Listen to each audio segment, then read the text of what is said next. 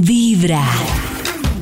Nuestro doctor de cabecera, nuestro ginecólogo, el doctor Alejandro Montoya, que además no solo trata temas, digamos, médicos, clínicos, sino temas súper importantes de cómo nos sentimos mejor, de ese tema como de no solo ver la sexualidad, como si la reproducción, sino como de verdad, como estar mejor, como disfrutar de nuestra sexualidad.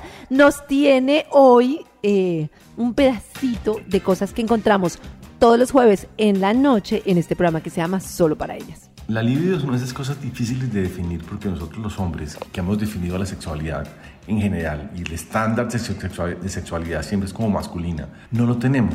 Pero la libido son esos momentos donde tú tienes un deseo intenso de tener relaciones sexuales. Los hombres no nos pasa eso, nosotros somos mucho más de respuesta a estímulos. Esa libido es secundaria a tener un ciclo menstrual ovulatorio normal, y eso se genera al principio del ciclo, a la mitad del ciclo y muy frecuentemente muy cerca de la menstruación, y a veces con la menstruación. Fíjense ustedes que a veces tienen muchas ganas de tener relaciones sexuales con la menstruación, porque esos picos de hormonas se disparan en esos momentos. Ahora bien, hay formas mucho más interesantes también de generar esos picos de hormonas.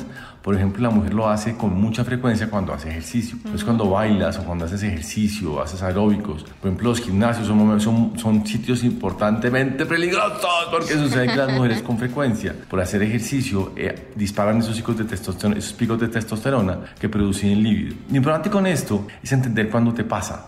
Reconocerlo generalmente funciona de forma cíclica, y si ese reconocerlo hace que comiences a tener en tu vida de pareja, con quien sea, ese biorritmo de tus ganas, de tus momentos, de tus deseos, hace que la vida sexual sea mucho, mucho más agradable, sobre todo más placentera para ti y para tu pareja. Porque les digo una cosa, no hay cosa más placentera que tener relaciones sexuales con una persona que tiene libido. A nosotros los hombres nos prende muy fácil, con un beso, una caricia, lo que sea. Pero ustedes necesitan momentos específicos para tenerlo.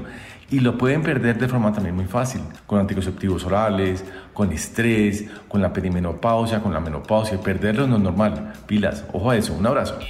Qué importante saber. Muy bien, pero por ejemplo el tema, ahí sí hay tips importantes, como por ejemplo el tema de la alimentación y el ejercicio. Uno cree que el ejercicio es solo verse bien, no sé qué, pero lo que incide, por ejemplo, el ejercicio en estimular el tema sexual y de todo, la energía es muy, muy importante, pero súper importante. O sea que un tipo flojo que anda por ahí con pereza, arrastrando la sandalia, ¿es malo en el sex?